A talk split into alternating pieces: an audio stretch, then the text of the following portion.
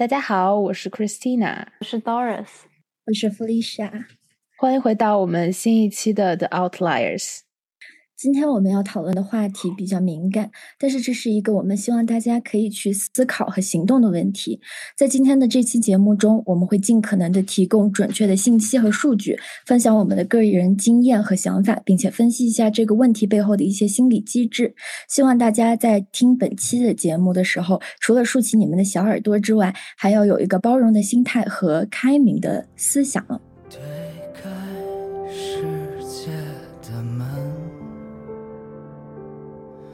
你是站在门外最孤单的人，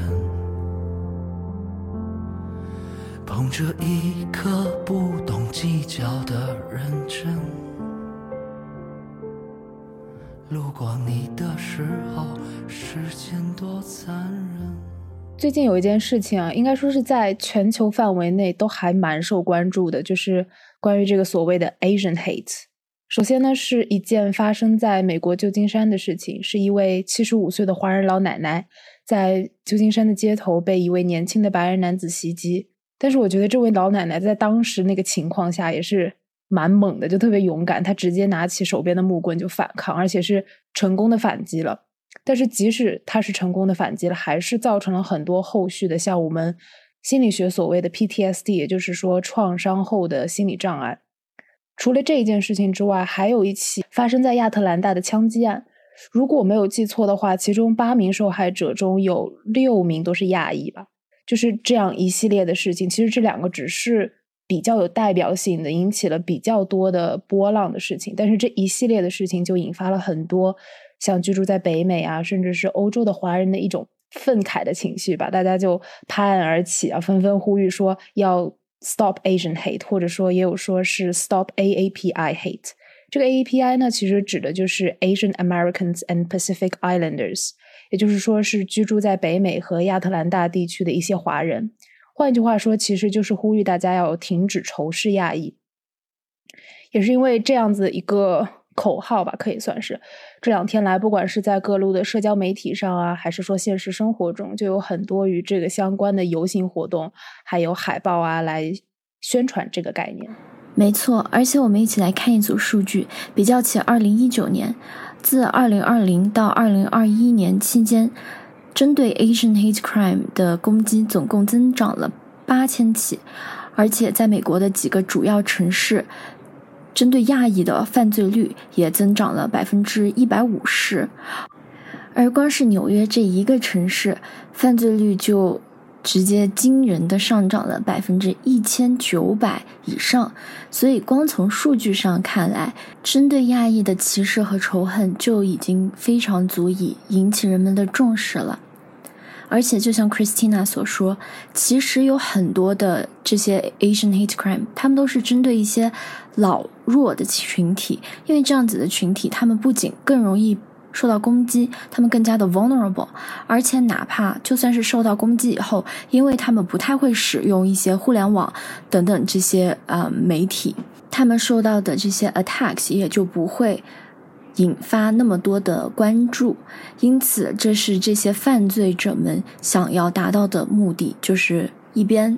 发泄自己对华裔的仇恨，但是一边又不想引火烧身，所以我觉得还是非常可恶的。那么，根据二零二零的各种调查也显示，那么自从这个新冠疫情开始以后，针对美籍华人或者说所有呃在海外的华人的一些种族歧视类犯罪。包括并不限于身体以及语言侮辱等，在尤其在第二次封锁后有大幅度的一个提升。那么同时，在调查了近期的一些推特后，也发现对于亚裔的这个负面言论的发表也在大幅度的增高。那么根据社会学家的观点来说呢，针对亚裔的这些歧视态度，还会导致受害者的一个焦虑、抑郁的情绪。以及自尊心的打击，从社会、经济以及心理层面都会有多方面的影响。对的，是这样的。而且其实还蛮感动的，就是有看到很多在呃北美那边，欧洲没有特别注意啊，但是北美那边不是有很多华人明星嘛，或者说是一些亚裔明星，就是会站出来在街头发声。就是有的时候看 YouTube 上那些视频，会觉得还蛮热血的。不知道你们有没有看过，就是那个吴山卓，就是演《杀死伊芙》里面那个警察的那位，就会觉得有那么一些人的存在，我未成为我是其中的一份子，就感到还蛮自豪、蛮骄傲的。说起来惭愧，其实我第一次了解这个 Asian hate crime，并不是通过一些新闻或者是怎么样，而是几个月前我在 Instagram 上面刷到吴彦祖，当时其实 Asian hate crime 已经非常的猖獗了，在美国当地，但是不管是警方也好，还是媒体也好，都没有怎么去进行。报道，并且就是没有引起什么重视。然后，呃，吴彦祖就组织了一群就是华籍的明星，他们就在 Instagram 上面发起了一个活动，就是说把视频剖出来，让大家去寻找这个凶手。如果说抓到了的话，他们自己会拿出就是自掏腰包去给赏金，这样子，我觉得也是非常有正义感的一群 celebrity 吧。那么，你们两个现在？都在嗯英国，因为我只有我一个人在国内，不知道你们现在身处的环境是怎么样子的呢？就其实对我来说，我现在是处在跟大家介绍一下吧。我现在在我们学校所在的这个城市，也就是巴斯。我自己觉得巴斯这个地方其实有点像一个世外桃源嘛，就是本身这个城市在英国的范围内来说，就是很安逸、很安全、适合养老的一个住所。再加上我现在住的这个。呃，房子离市中心其实是有一点点距离的，也就是说，和某种程度上和那些所谓的是是非非也多了一些距离吧。而且再加上我个人，其实在海外留学的时间也只是从一九年开始，也不算特别长，所以说在这方面我其实个人没有特别大的经历。那 Doris 呢，有什么要跟大家分享的吗？因为这是我在英国留学的第五年，但之前的时候一直是读高中，我的高中。是在一个山上很封闭的一个一个环境，所以当时我也没有经历过太多的这个种族歧视的一个一个影响。但是我记得很深的是，第一次受到这样的歧视，其实是我在伦敦的时候，在大街上走的时候，就有一个一个白人女性对着我做出那种眯眯眼的动作，然后在嘴里就是说一些稀奇古怪的那种假中国话。但当时其实因为。我本人对这个并没有很大的体验，所以这件事情对我没有很大的影响。我当时甚至没有意识到那是对我的种族歧视，是我的朋友跟我讲了之后，我才意识到这个问题所在。那么之后呢，其实就是在新冠疫情刚开始的时候，也就是二三月份的时候，当时因为大家也知道，外国人对戴口罩其实是有一种呃反对的情绪，但当时我已经戴起了口罩，因为我觉得坐公交车的时候会很。会很不安全，然后那个时候呢，就就是在坐公交车的时候，我我扶了一下那个把手，然后我身后的一个女性，她就她就跟她的同伴就是用英文说啊，你不要再去碰这个把手了，这个就是说我会会有病毒在身上。当时我就真的很生气，后面在走路的时候也有过被流浪汉就是大喊说滚回中国的经历。对，而且当时那一次是，我们两个一起去吃辣家面馆的时候，在公交车上遇到这个事情，我印象还挺深刻的。然后当时其实，呃，这个 COVID 刚刚在英国开始，嗯，肆意的爆发了起来的时候，我的室友还有包括我身边的大家中国人都非常的警惕，然后呢，都是呃在积极的。佩戴口罩呀之类的，但是我当时就是一个非常头铁的人。其实不是我不害怕疫情，但是我不知道为什么，可能是因为我自己的呃个人经历等等，我对这个种族歧视的恐惧大于了我对嗯病毒本身的恐惧。所以说我当时就是打死也不戴病呃不戴口罩这个样子，所以还挺好笑的。我妈妈很生气对此，就我觉得还蛮有意思，就是真的很多。不仅仅是对我们中国人来说，很多对他们对华人或者对亚裔的那些刻板印象吧，就是英文来说是 stereotype，就是那些刻板印象，刻板到连身为华人、身为亚裔的我们自己本身都对此毫无了解。就是所谓的说华人一定要是小眼睛嘛，好像其实我们自己来看并 没有这种说法。就有的时候想想，其实还蛮离谱的。那我们聊回到刚才我们在聊的那个关于个人。个人的一些种种被歧视吧，可以说相关的经验。Felicia 还有什么想要分享的吗？我觉得我自己的经历其实还蛮有意思的，因为我想分成两个部分来说。我之前是在美国上的高中，然后是到呃大学了以后才来的英国。但是其实很啊讽刺的一件事情是，现在这个 Asian hate crime 其实是在美国更加的嗯流行。但是我自己在美国的时候，反而并没有遇到任何的被歧视的这种经历。也有可能是因为幸存者偏差，因为我在的第一个学校是在。呃，加州，然后大家也知道，所有的基本上大多数的华人在美国的都在加州这个地方。然后后来我到了第二个学校，虽然它是在东海岸，是在马里兰，嗯，但是它是一个私立学校嘛，因为大家都知道私立学校和公立学校的区别其实还挺大的。然后私立学校的小孩可能家教啊什么的都会比较好一些，而且我觉得美国不管说他，大家会觉得他是有多么的爱。Geological 就是多么意识形态，或者说只是一些理想主义的东西。但是毕竟这个国家它是建立在追求自由和平等的这么一个基础上的，所以说他们对于少数民族，至少在学校这种地方的保护是非常的强的。嗯，当时我依稀记得我们学校的校规是这样子的：如果说任何一个人对。任何一个同学，就是做出任何比较有歧视的行为，或者是语言攻击等等行为，就是至少要 suspension，然后严重的话就会到退学这个样子。所以我在美国的时候是完全没有遇到过任何种族歧视的问题的，反而是到了英国，到了英国以后呢，呃，也比较特别的是，呃，我自己。直接去面对种族歧视的经验相对来说会少一些。我记得印象比较深刻的有一次，是因为大家也知道，英国的人他们其实非常的酗酒，就他们的这个酒精文化，呃，甚至说是已经超过了俄罗斯，他们的人均就是酒精的这个消耗量已经超过了俄罗斯。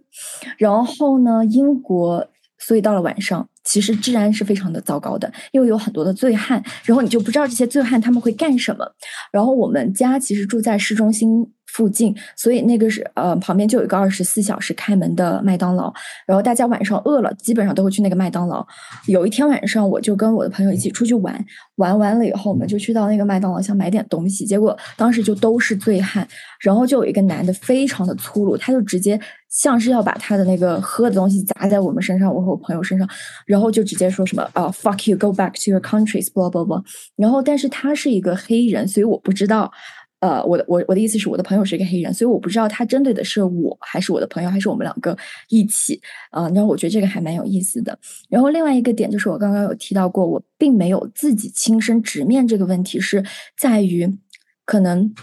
你们两个都知道，我是来自于祖国的一个少数民族聚集地。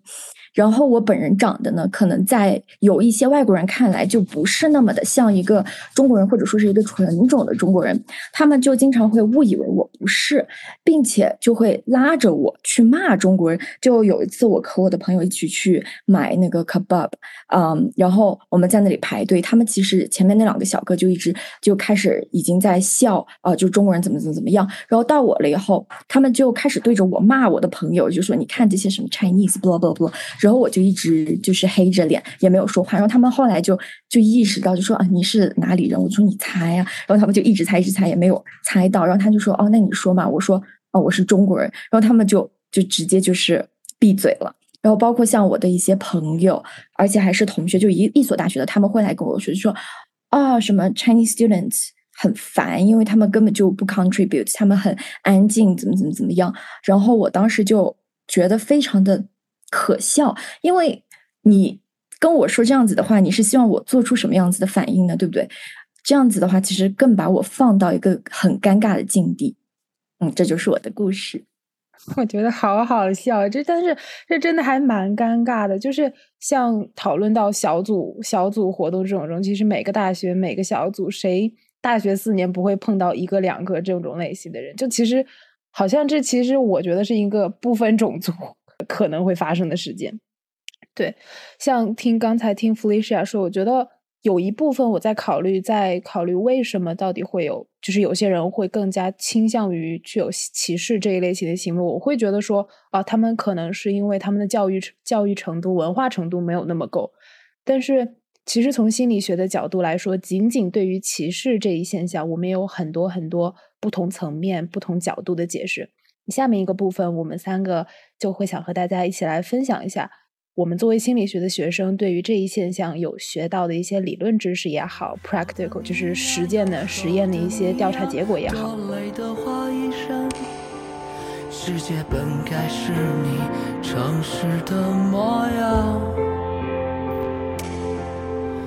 左眼的悲伤，右眼的倔强，看起来都一样。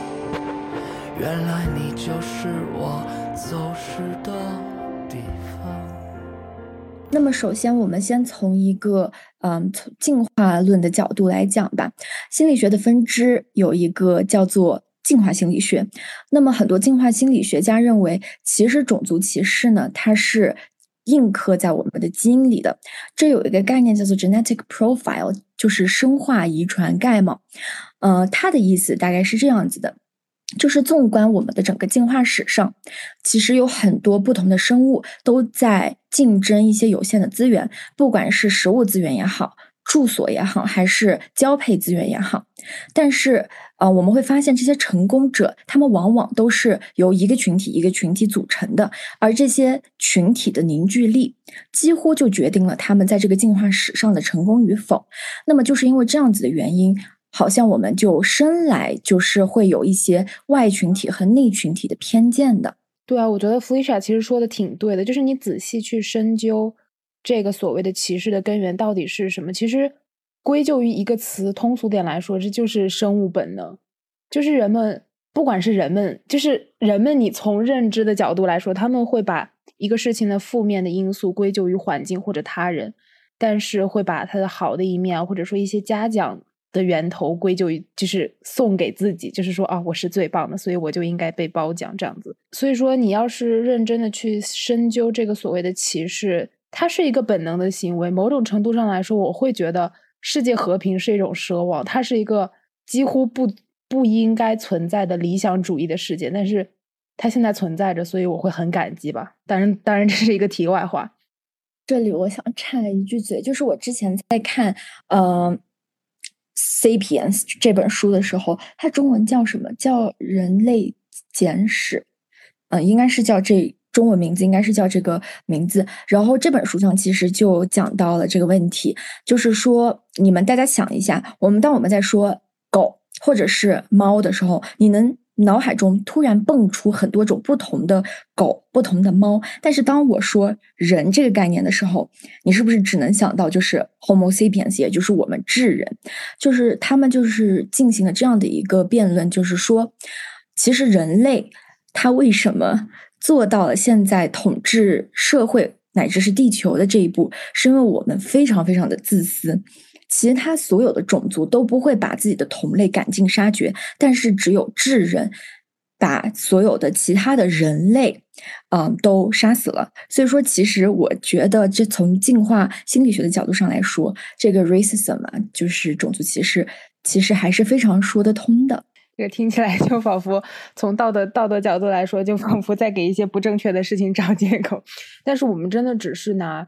一些事实证据说话吧，但是这的确就是一些生物作为生物作为一种动物的一个本能吧。对，就是在刚刚我和 Christina 的对话里面也提到了一个概念，叫做 in-group out-group biases，中文的意思就是外群体和内群体的偏见。那么我现在就想跟大家稍微解释一下，它到底是从何而来。那么我们跳脱出这个进化史的这么一个 context 去讲一下。我们在这个社会里面，首先呢，我们都是基于社会归类，叫做 social categorization。它其实是我们人类非常基础的一个认知过程。而借由这个过程，我们就把别人分成一些群体来组织我们的社会环境。嗯，不过很可惜的是，这也是所有的偏见也好，stereotype 也好，呃，还有种族歧视也好的一个基础。那么，之前有一个非常著名的美国心理学家，在五十年代的时候，呃，做了这么一个社会实验，叫做 Robbers Cave。然后，这个社会学家，这个社会心理学家呢，他干了这么一个事情：他把一群在夏令营的小孩子组织在一起。刚开始的时候，大家都玩得很开心，但是后来，他就把他们非常随机的分成了两个组。一开始的时候，大家也相处的比较和平，但是当他们开始有了赢和输这个概念的时候，这两个群体就开始自然而然的敌对，甚一开始只是就是骂彼此，给彼此起一些难听的称号、外号之类的，到后面就甚至会去偷别人的奖杯等等这些行为。其实这就是一个社会归类的过程，然后这也就是刚刚好可以。后悔我上一个话题讲的，我们在人类进化学中，这个进化的过程中，其实我们就是需要一个这样子的团体凝聚力，才能更好的去争夺这样子的资源，哪怕这样子的资源就是一个非常简单的赢和输的概念。对的，我觉得有一句话，其实它是话糙理不糙的，就是没有这个社会分类，没有这个社会所谓的社会归类 （social categorization），我们每一个人其实什么都不是，就是。拿一个很简单的例子来说，我们每一天都在给我们自己或者给身边的人做一个这样子的归类。就比如说，我去形容一个朋友的时候，我可能会说啊，他头发很长。但是这句话我就无意识，在无意识的情况下，把他 归类到了头发很长这一类人里面去。我们生活中每一个用的形容词也好，动词也好，甚至是一些字，反正用来形容这个世界的任何一个东西，都是我们在。进行一个归类，进行一个分类，只是说有一些分类可能在现在这个时代来说，会有一些嗯所谓的政治不正确的因素存在。对，讲到这个 in group 和 out group，其实还有一个比较好理解的情况，就是当你处在一个群体里的时候，你就会有一种叫做 de-individualization 的东西，就是说你的个人特征就会不那么明显，从而你就。会更愿意去表现出那个弗洛伊德所谓的真实的自我，其实也就是说，你的心里真正想做的事情，那些事情可能是很负面的，或者说很反社会的。但是正是因为你处在这样一个群体中当中，你本身的特征会不那么明显，而会凸显出这个群体的特征。在这样的情况下，你就会更愿意做一些很反社会的行为。这也就能解释为什么像很多。我自己是这么理解的，就是白人为什么会有那么多的白人去，大部分会，大部分的我们所听说的歧视都是白人在歧视一些黑人也好、华人也好、亚裔也好，其实这些被歧视的都是 minority，你可以理解成就是一些 majority 在歧视 minority，就放到这个概念里面去，我觉得就是这样子的道理。对，而且其实我想。对 minority 和 majority，就是少数和多数这个概念，做出一个质疑。因为如果说按理来讲，只是看人口总数的话，我们作为亚洲人应该是 majority 这个世界的 majority。但是其实我虽然我们现在是在从一个心理学的角度来跟大家分析这个种族歧视这个问题，但是其实不管是任何一门学科单一的来讲，都无法。完全的诠释这个事情，因为它是在一个社会的这么一个大环境里面。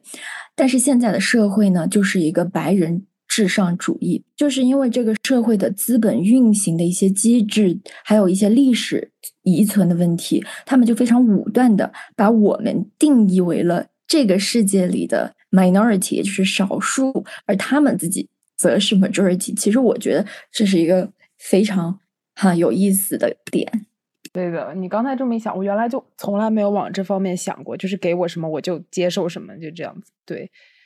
还蛮有意思的。那么可能有一些人会想，像欧美这些地方，其实在人权平等方面做的算比较，就是发展的比较快。那大部分像 BLM 这种运动的话，很多白人也有在出一份力。那么为什么他们对亚裔还会有这样一个？呃，很大程度的一个歧视呢。那其实用于解释这种敌视的一个理论，就是呃，aversive racism，呃，中文名是规避性种族主义，这也被称作现代的一种种族歧视的形式。那么，拥有此类情歧视的主要特征为会在众人面前做出一个平权以及反对种族歧视的表现，但其实内里依依然是有一个敌视的情绪。这些个体永远都不会向别人承认自己有种族歧视的倾向，但是如果他们觉得有一个合理的来原因来 justify，也就是来来解释他们对这些呃少数族裔的区别对待的时候，他们就会表现出来。那么这样的情况呢，在疫情爆发之后就尤为致命，因为呃从一个历史的角度来讲，很不幸，这种这种对外国人的歧视和恐惧，一直都是跟疫情息息相关的。这种被称为 xenophobia，也就是我们所说的仇外。那么，当疫情爆发的时候，尤其是当这个病毒十分致命时，人们对病毒的恐惧就会使个体将责怪等情绪投射到 all groups，也就是我们 Felicia 刚刚提到的这个外群体的观点上。而且呢，其实我觉得还有一个嗯非常有意思的点，我是至今没有怎么想通，但是我自己想出了这么几个呃解释啊，就是我不明白为什么这个事情在美国发酵的要比在英国更加严重，因为当时三月份疫情的时候，我记得印象比较深刻的反华的这种呃袭击是其实是在欧洲。比较盛行，当时有什么韩国女生被推下呃铁轨呀，还有就是新加坡男生被殴打呀这些，但是现在反而是在美国呃盛行了起来。嗯，我是这么去想的。首先，第一，我刚刚也提到过，美国它本身就是一个建立在反抗精神上面的这么一个国家，然后所以说他们自己其实你们也看到 B L M，就是刚刚嗯 Doris 提到过的这么一个嗯。词，它其实是叫做 Black Lives Matter 这个 movement，是之前由一个黑人，他叫做 George Floyd，然后呢，他被一个警察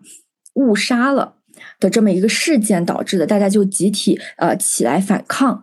就是说，不要再去歧视黑人啊，这么一个事件吧。那么英国呢，它相对来说，大家其实也看到，他们一直都在游行，一直都在 protest，因为各种各样的原因。但是好像也没有掀起什么样大的波浪，不是像美国他们那些 BLM，一个是他们对枪支管控比较严，另外一个就是呃，整个政治还有文化的氛围不同吧。但是其实我一直都觉得，可能还有一个非常嗯。更大的可能性是这样子的，就是英国的这些事情并没有被报道，因为华人在英国的地位其实相对来说更低，而人口的话总数也更加的少一些。而且英国的话，它作为一个岛国，从地理位置上来说是和日本非常像的，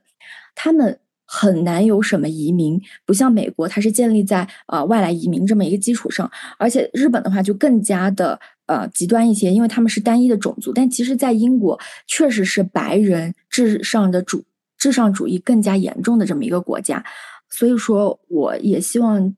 借由这个机会，大家听完这个 podcast 以后，可以多注意一下身边的这些事情。如果在英国的朋友，然后呢，也把这些嗯 hate crime 让大家重视起来。那么，关于这个美国的。就是仇恨类犯罪率比英国高，这一点呢，我觉得还有一个很大的因素是来自于这个 institutional influence，也就呃 interference，也就是来自政府机构的一个干预。像当时前总统美国前总统川普，他在 Twitter 上面也有各各样的发言，呃，说就将新冠疫情称为 China virus，Chinese virus。空腹 virus 等等，那么像这种来自于一个政府的一个官方机构的干预，也会使呃国民更加的受到这些言论的影响，进一步激化他们的这些情绪，并且给他们一个合理的解释，为他们自己的行为。没错，没错，对的。我前段时间也有看到过这样的讨论，就是说其实。我们所谓的美国有很多人在进行发声游行，大部分在社交媒体上发声的那些可可以说是名人吧，其实都是他们本身就是华裔，或者说他们本身就是亚裔，就是他们本身就属于这一群体，所以他们才发声。这其实是怎么说？某种程度上来说，是一种觉得还蛮 pathetic 的事情。对，这也是让我最最最生气的一个点，也是我。我们当时想做这一期 podcast 的初衷，就是因为我觉得我们作为一个民族来说，是一个寂静的民族。不管是遇到什么事情，这可能是跟我们从小接受的教育有关系。我们都是觉得，哦，我们要息事宁人，we're always on the sideline。We are the quiet, we are the silent demographic 就是说，我们一直都是那个被忽略掉的，只是在旁边陪衬的这么一个民族。然后我们永远都不会发声。包括像刚刚 Doris 提到的美国前总统特朗普，他其实在一六年大选的时候和希拉里不是有一个呃 presidential debate。在美国，这个种种族这个事情一直都是一个非常热门的话题，而在哪怕在大选的时候，大家也不断的提起。但是当提起的时候，永远主要的讨论对象都是黑人和白人，然后墨西哥人。当然，我也明白，这是因为是深深印刻在他们的历史里面的东西。但是，难道？亚洲人就没有吗？说回我们刚才在聊的这个关于在 COVID 的情况下，这个这种歧视现象更加严重。其实我有挺多，我们前段时间的，呃，我们专业的一些社会心理学的作业有专门研究过这一类的课题吧。不管是种族歧视也好，还有 COVID 当下的这个情况对于这些现象的一种激化也好，其实我有挺想给大家推荐一个。是一位土耳其的社会心理学家在二零二零年发表的一篇文章。他文章里面其实是很多从理论的基础去解释这一行为的动机和根源到底是什么。如果大家感兴趣的话，我们会把今天提到的那些 reference 放在下面的信息栏。然后讲到那个呃，像 Doris 刚才提到的那个 institutional inference，还有各种的 terror management theory，就是说。人类在面对死亡或者类似的威胁的时候，会本能的想要通过各种他们能想到的办法来缓解这个威胁所带来的那些焦虑的感受。像 attribution，其实这是社会心理学里面一个很大一部分的研究吧，研究所着眼的地方，就是尤其是近年来有更多的人开始意识到，大到不同的种族之间，小到不同的群体之间就有很大的差别。而 COVID 在这个情况下，就像一个导火索一样，一下子就点燃了这一串的事件。有一些心理学者在在去年就会进行类似的研究，就会觉得说，他们会为了缓解他们心里来的焦虑，而把这个疫情的起因归咎于他们对中国人所谓的那些刻板印象，比如说中国人什么都吃这种毫无逻辑的话语。对我之前看到的一个理论，其实也是，嗯。在你刚刚讲的这个 attribution 的基础上，它就是叫做 anxiety and insecurity theory，嗯，就是焦虑和不安全感。除了刚刚 Christina 提到过的，嗯，因为整个疫情，新冠疫情导致的，让大家对生命也好，对死亡也好，对得病也好，或者说是。隔离这个事情本身就给这个整个社会造成了很多的动荡不安的因素，因此人们的心理非常的恐惧。但是其实这不是一个一夕之间呃突然发生的事情，其实对于亚裔的这么一个歧视和不满是已经持续存在了多年的。而我觉得除了疫情以外，还有另一个重要的因素是经济因素，我们应该也把它考虑进去，因为现在的。嗯，白人他们对亚洲国家，尤其是东亚的崛起，其实内心是非常的不解，甚至是愤愤不平的。因为我们经济上的优势，他们觉得哦，凭什么我们一直都是这个世界上的主导者一样的呃存在？但是现在，因为中国、日本、韩国突然一下子经济上嗯这么的领先，然后他们的内心其实是非常不平衡的。包括其实我们现在他们对我们的一些刻板印象中也有。就是有非常有钱这一说，包括像我之前跟我的一些呃英国的朋友相处的时候，他们就经常会问一个令我非常无语的问题，就是 Aren't you super rich？我说 Why？为什么？他们就问我你难道不是很有钱吗？我为什么？因为我这个人大家也知道，我就从来不穿名牌啊什么的，但是他们就说啊。但是，可是你是中国人啊，所以说，我觉得这个经济的因素在整个歧视亚裔的这么一个呃社会现象里面，也有一个非常重要的角色吧。而且，包括像现在的一些媒体的宣传也好，还是电影、电视，之前不是刚出了那个《Crazy Rich Asians》那部电影嘛？然后大家对我们的刻板印象就更上一层楼。对的，我觉得真的是这样，就是。你别说是对中国人的刻板印象，我觉得这是对中国留学生的刻板印象。就是说，你来留学，你一定是家里非常有钱的。就是在这种概念、这种情况下，我就觉得留学生这个群体真的很模棱两可，非常非常非常惨吧，可以说是。就是你抛开一切的东西，只看光是这一群人，他从一个他们熟悉的生长文化环境背景下，直接跳到了另外一个他们完全不熟悉的。文化环境背景下去生活，就很像《绿皮书》里，不知道大家有没有看过，就是去年还是前年获得奥斯卡的那部电影。它其实着眼点就是放在于一个黑人音乐家，就是这个人他本身的存在高于了黑人这一群体本身的社会定位，因为他是一个音乐家嘛。但是同时，因为他的文化和肤色。的背景让他也不被白人这个群体所接受。虽然他是时代背景应该是七八十年代，但是他就让我感受到，就有那种感同身受，可以明白他的那种处境的艰难的感觉。就是大家对留学生的刻板印象真的还蛮蛮严重的啊！之前疫情的时候，留学生回国也是这样的一个情况嘛。像很多在社交媒体上说，就啊，你都要出去了，为什么还要回来？什么？千里投毒，就类似于，其实还挺难听的那些话，会刺在刺在我们心里吧。对，而且其实非常惨的一点就是，我们在国外属于他们的 out group，属于他们的外群体。但是我们作为中国人，在当时疫情爆发，我们想要回国的时候，又变成了国内的外群体。反正就左右不是人。当然，我们现在把这些事情拿出来聊，也并不是因为想说想抱怨谁的不是或者怎么样，我们只是想给大家提供一个思路吧，就是去解释一下这些所谓的歧视也好，还有很多刻板印象这些行为，到底从心理学角度来说，它的原因和动机到底是在哪里。还有就是想要呼吁大家多留心一些这样子的种族歧视，特别是针对亚裔的，也是在于其实很多时候种族歧视的表达方式，它不一定要是那么的外露的，并不是说我过来给你一拳干你一枪这种叫做种族歧视，但是事事实上，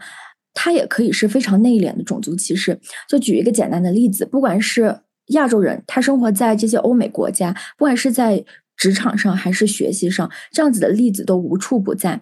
嗯，像之前有一个非常著名的华籍女演员，我忘记了她叫什么名字，但是她长得非常漂亮。然后呢，她当时在好莱坞打拼的时候，就是因为她的爸爸是一个中国人，所以说她理所应当的她的姓也是一个中国姓。但是后来她就发现，她去 audition，不管她表现的有多么的好，她都没有办法就是被。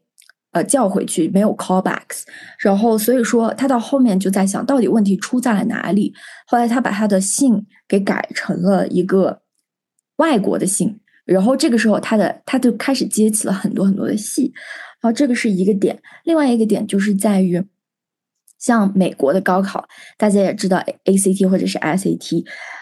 其实是非常的不公平的。他们有数据显示，亚洲人、亚洲学生。他要被录取的话，要比非洲学生要多考两百分，甚至才能够被录取。然后我觉得这个差异实在是太过于的巨大，这种不公平性其实是充斥在整个欧美的社会当中的。然后我还想起了一个点，就是刚刚 Christina 在讲的时候，他就有说到，呃，但是我从来都没有思考过，就是别人当别人讲什么的时候，我就认。认同了他，就比如说我们亚裔其实是少数民族，就是呃打双引号的这个事情，也是我今天坐公交车的时候进行过这样子的思考。我曾经报考过某个学校，它是一个世界 top three 的这种一个学校的某个专业，然后这个学，然后当时的话，我也是面试到了最后一轮，但是被刷掉了。其实。这个学校里面，它有或者说是类似的学校里面，他们有很多这样类似的专业，他们都有一个不成文的规定，叫做一年只录取一到两个中国人或者说是华裔。大家所有的，包括像我自己年轻的时候，我们的想法都是我一定要争做那一到两个华裔中的一个，但是从来没有人去质疑过为什么。为什么我们这一个专业，我们这一个学校，你就只录这么一到两个华裔？如果你把这一个华裔这个民族换成任何一个民族，换成黑人，你觉得这个学校的名声还会在吗？所以我就觉得我们亚洲人或者是华裔这个群体，在整个世界上真的是太不受重视了。所以借由这个机会的话，我们非常非常的想要呼吁大家。能够行动起来能够为自己发声为身边的人发声。年少的轻狂迟暮的伤都等着被他原谅。原来你就是我赎罪的渴望年少的轻狂迟暮的伤都等着被他原谅其实今天聊了这么多，我们讨论关于这个亚裔，不管是仇视亚裔，或者是停止仇视亚裔，还有这些相关的心理学解释也好，我们并不是说一定要鼓励大家去群起而攻之，或者说一定要通过站出来发声的这种方式来来来表表达或者说宣泄自己的观点。但是我们真的是很希望可以让大家在保护好自己的情况前提下。勇敢的对这种所谓的 Asian hate 或者 Asian crime say no，就是说不，不允许发生，不允许出现，因为每个人都可能在生活中会有几率遇到这样的情况，但是每个人在遇到这种情况的时候处理的方式是不一样的。有可能会有人像我们这样喜欢表达的，会表达出来说：“哦，你这样做不行。”但是也有人会觉得，就是那种传统的观念，说忍忍一时风平浪静，退一步海阔天空嘛。所以说，我们只是表达我们想表达的东西。那么今天聊了那么多，非常的感谢大家的收听。我们做这期节目的初衷，其实是可以 quote 我非常喜欢的一个 YouTuber，他刚说过：“If we don't tell the story, who else will？” 如果我们不来讲述这个故事，那么谁会呢？就是我回去的。地方。谢谢大家的收听如果大家喜欢我们的频道的话请关注我们或者给我们点赞留言评论那么我们下期再见。推开世界的门留给你的宠爱别走的太快。